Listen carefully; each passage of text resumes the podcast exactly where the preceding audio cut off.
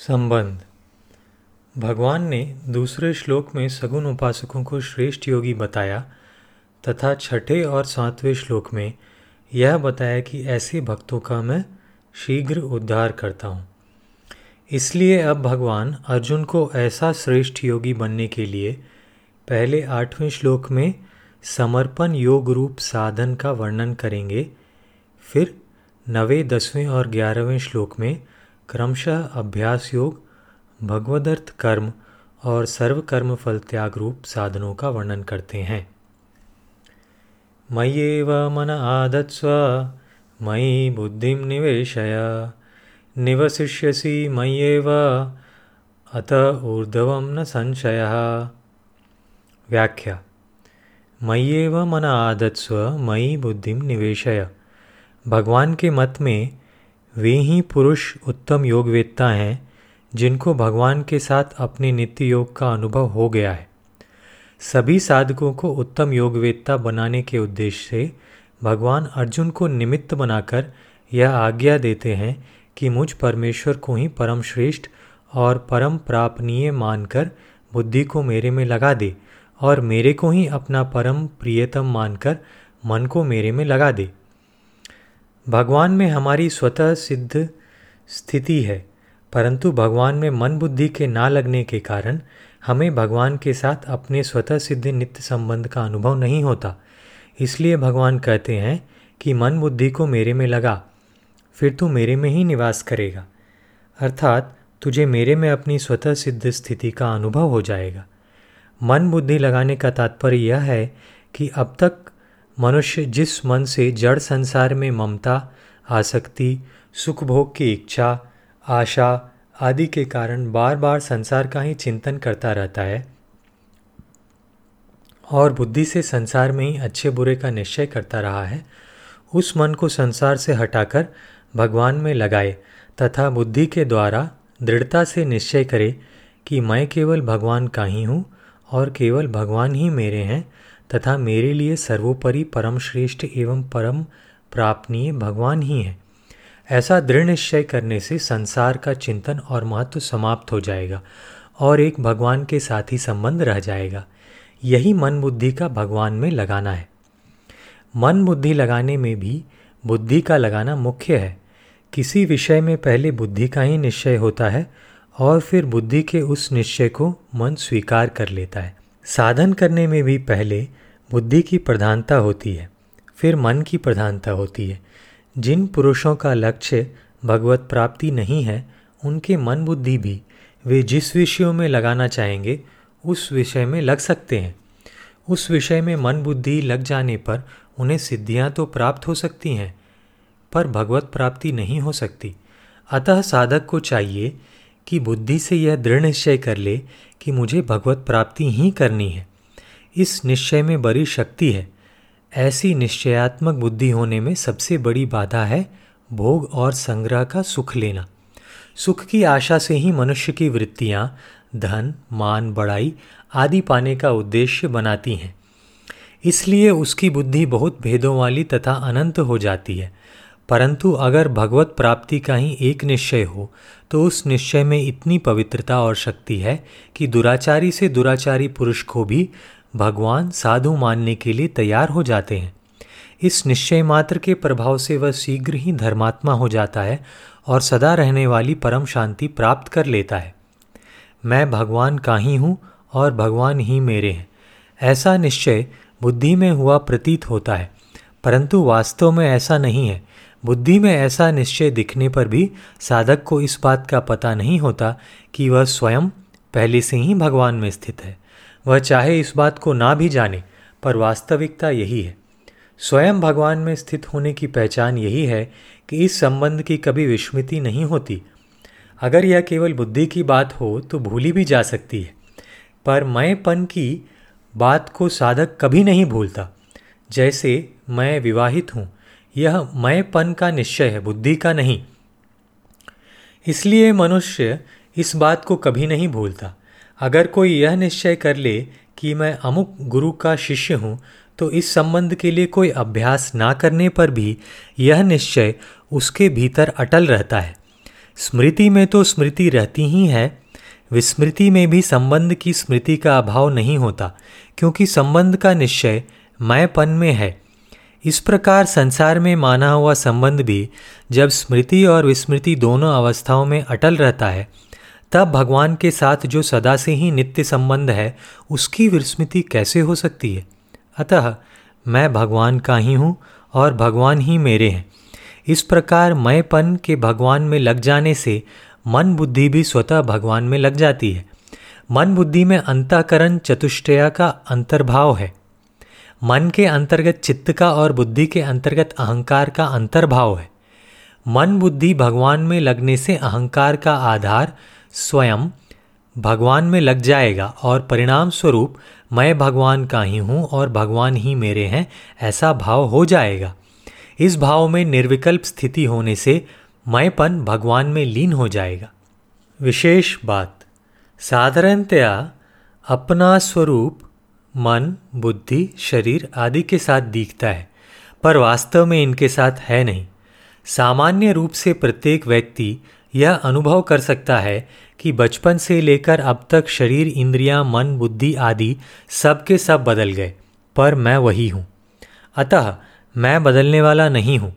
इस बात को आज से ही दृढ़तापूर्वक मान लेना चाहिए। विचार करें एक और अपना स्वरूप नहीं बदला यह सभी का प्रत्यक्ष अनुभव है और आस्तिकों एवं भगवान में श्रद्धा रखने वालों के भगवान भी कभी नहीं बदले। दूसरी ओर शरीर इंद्रियाँ, मन बुद्धि आदि सब के सब बदल गए और संसार भी बदलता हुआ प्रत्यक्ष दिखता है। इससे सिद्ध हुआ कि कभी ना बदलने वाले स्वयं और भगवान दोनों एक जाति के हैं जबकि निरंतर बदलने वाले शरीर और संसार दोनों एक जाति के हैं। ना बदलने वाले स्वयं और भगवान दोनों ही व्यक्त रूप से नहीं दिखते।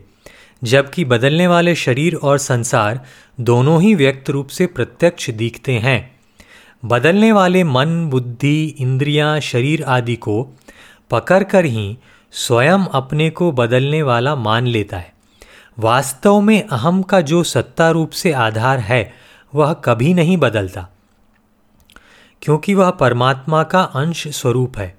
वास्तव में मैं क्या हूँ इसका तो पता नहीं पर मैं हूँ। इस होनेपन में थोड़ा भी संदेह नहीं है। जैसे संसार प्रत्यक्ष दिखता है, ऐसे ही मैंपन का भी भान होता है। इसलिए तत्वतः मैं क्या है, इसकी खोज करना साधक के लिए बहुत उपयोगी है। मैं क्या है, इसका तो पता नहीं, परंतु संसार क्या है, इसका तो पता है ही। संसार उत्पत्ति विनाश वाला है, सदा एक रस रहने वाला नहीं है।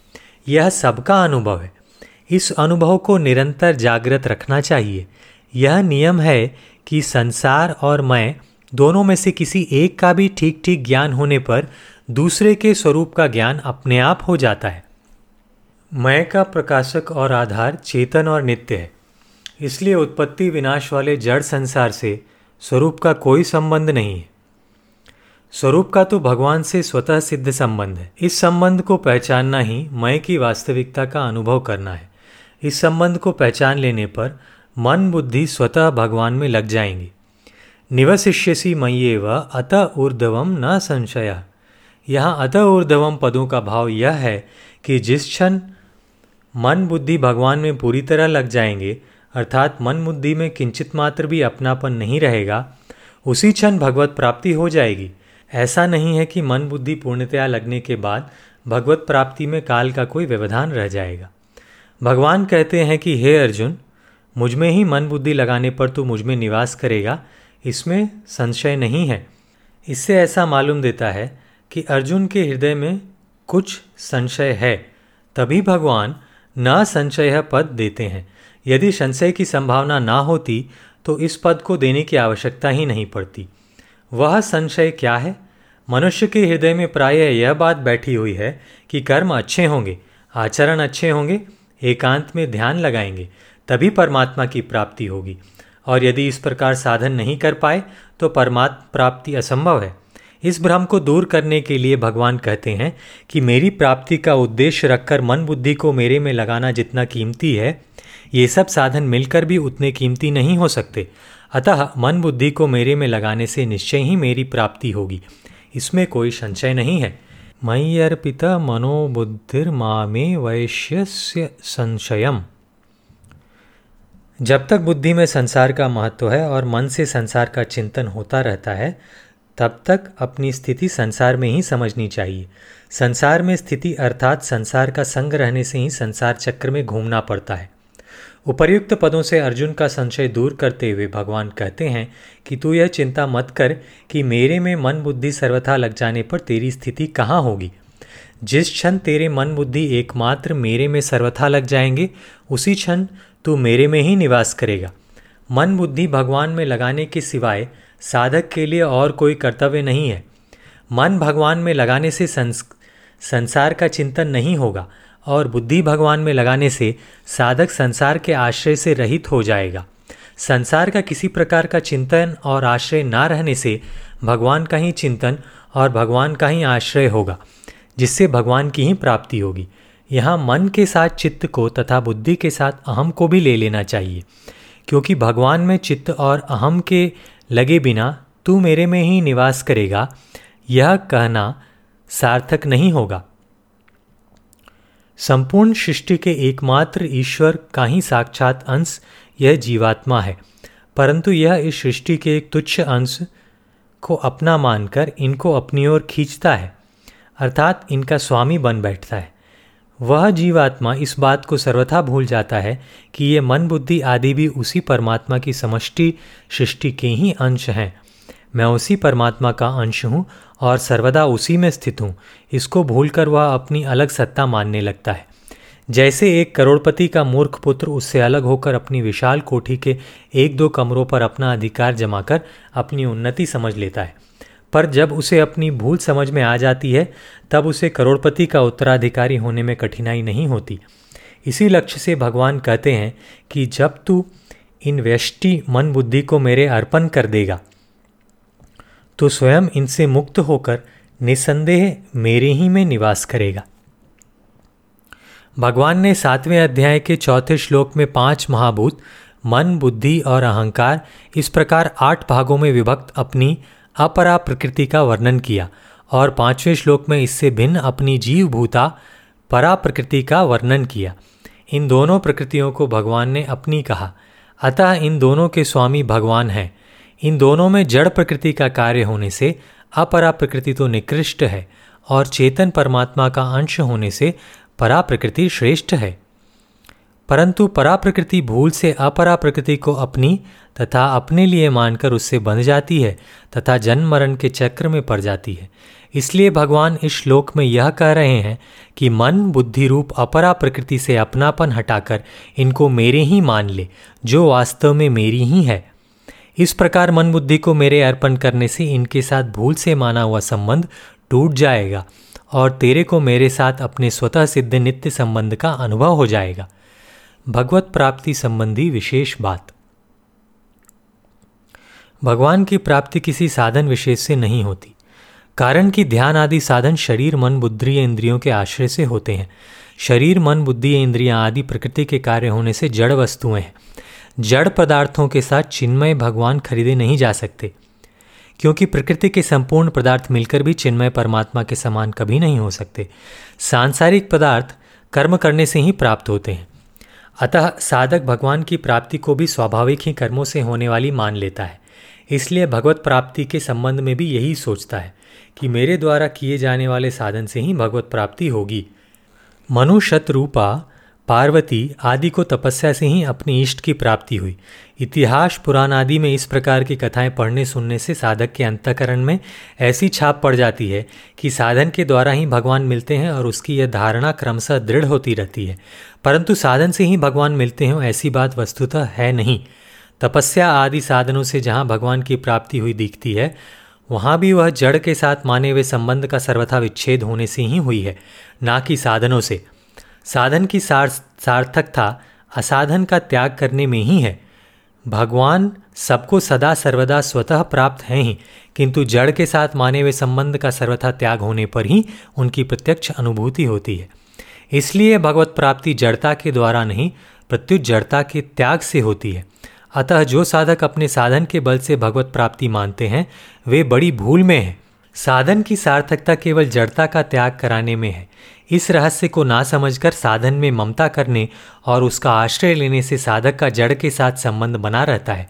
जब तक हृदय में जड़ता का किंचन मात्र भी आदर है, तब तक भगवत प्राप्ति कठिन है।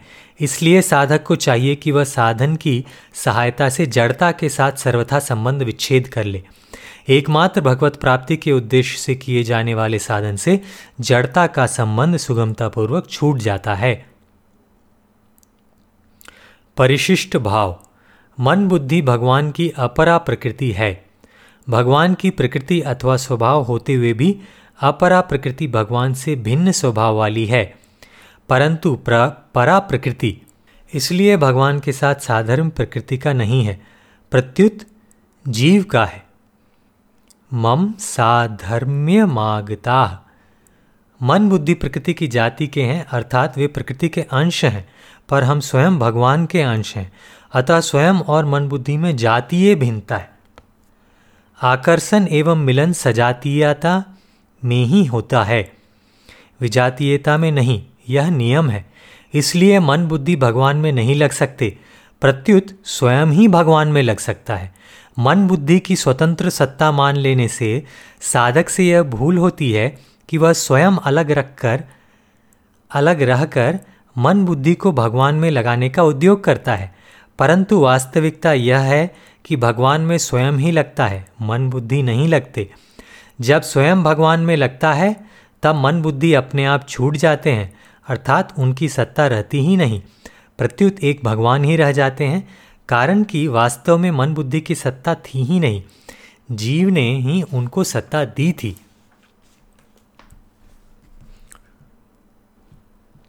ययेदम धारयेते जगत, मन षष्ठानिंद्रियानि प्रकृतिस्थानी कर्षति।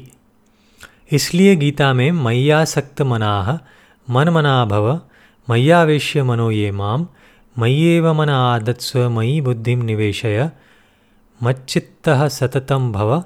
आदि पदों में जो मन लगाने की बात आई है, वह वास्तव में स्वयं को भगवान में लगाने का ही उपाय है। भगवान में मन बुद्धि लगाने से मन बुद्धि तो नहीं लगते, पर स्वयं लग जाता है। निवशिष्यसी मयेवा कारण कि जीव का स्वभाव है कि वह वहीं लगता है जहाँ उसके मन बुद्धि लगते हैं। जैसे सुई जहाँ जाती है, धागा वहीं जाता है। ऐसे ही मन बुद्धि जहाँ जाते हैं, स्वयं वहाँ जाता है। संसार को सत्ता और महत्ता देकर उसके साथ संबंध जोड़ने से मन बुद्धि संसार में लग गए और संसार में मन बुद्धि लगने से जीव स्वयं संसार में लग गया। इसलिए जीव को संसार से हटाने के लिए भगवान मन बुद्धि को अपने में लगाने की आज्ञा देते हैं। जैसे सुनार सोने का शुद्ध करने के लिए उसको अग्नि में तपाता है तो सोने में मिला हुआ विजातीय पदार्थ अलग हो जाता है और शुद्ध सोना रह जाता है। ऐसे ही भगवान में लगाने से मन बुद्धि अलग हो जाते हैं और स्वयं भगवान में मिल जाता है, अर्थात केवल भगवान रह जाते हैं। श्रीमद् भागवत में भगवान कहते हैं, विषयान ध्यायतिश्चित्तम विषयेशु विसज्जते। मामनुस्मरतश्चित्तम मय्येव प्रविलीयते। विषयों का चिंतन करने से मन विषयों में फंस जाता है और मेरा स्मरण करने से मन मेरे में विलीन हो जाता है, अर्थात मन की सत्ता रहती ही नहीं। तात्पर्य है कि भगवान में लगाने से मन बुद्धि भगवान में लगते नहीं, प्रत्युत लीन हो जाते हैं, क्योंकि मूल में अपरा प्रकृति भगवान का ही स्वभाव है। भगवान में लीन होने पर मन बुद्धि की स्वतंत्र सत्ता ही नहीं रहती, प्रत्युत केवल भगवान ही रहते हैं। वासुदेवा सर्वम। दूसरे शब्दों में, मन बुद्धि संसार से तो हट गए, पर भगवान को पकड़ सके नहीं। इसलिए उनकी स्वतंत्र सत्ता रहती ही नहीं, केवल भगवान रह जाते हैं। ज्ञान में स्वरूप मुख्य है और भक्ति में भगवान मुख्य हैं।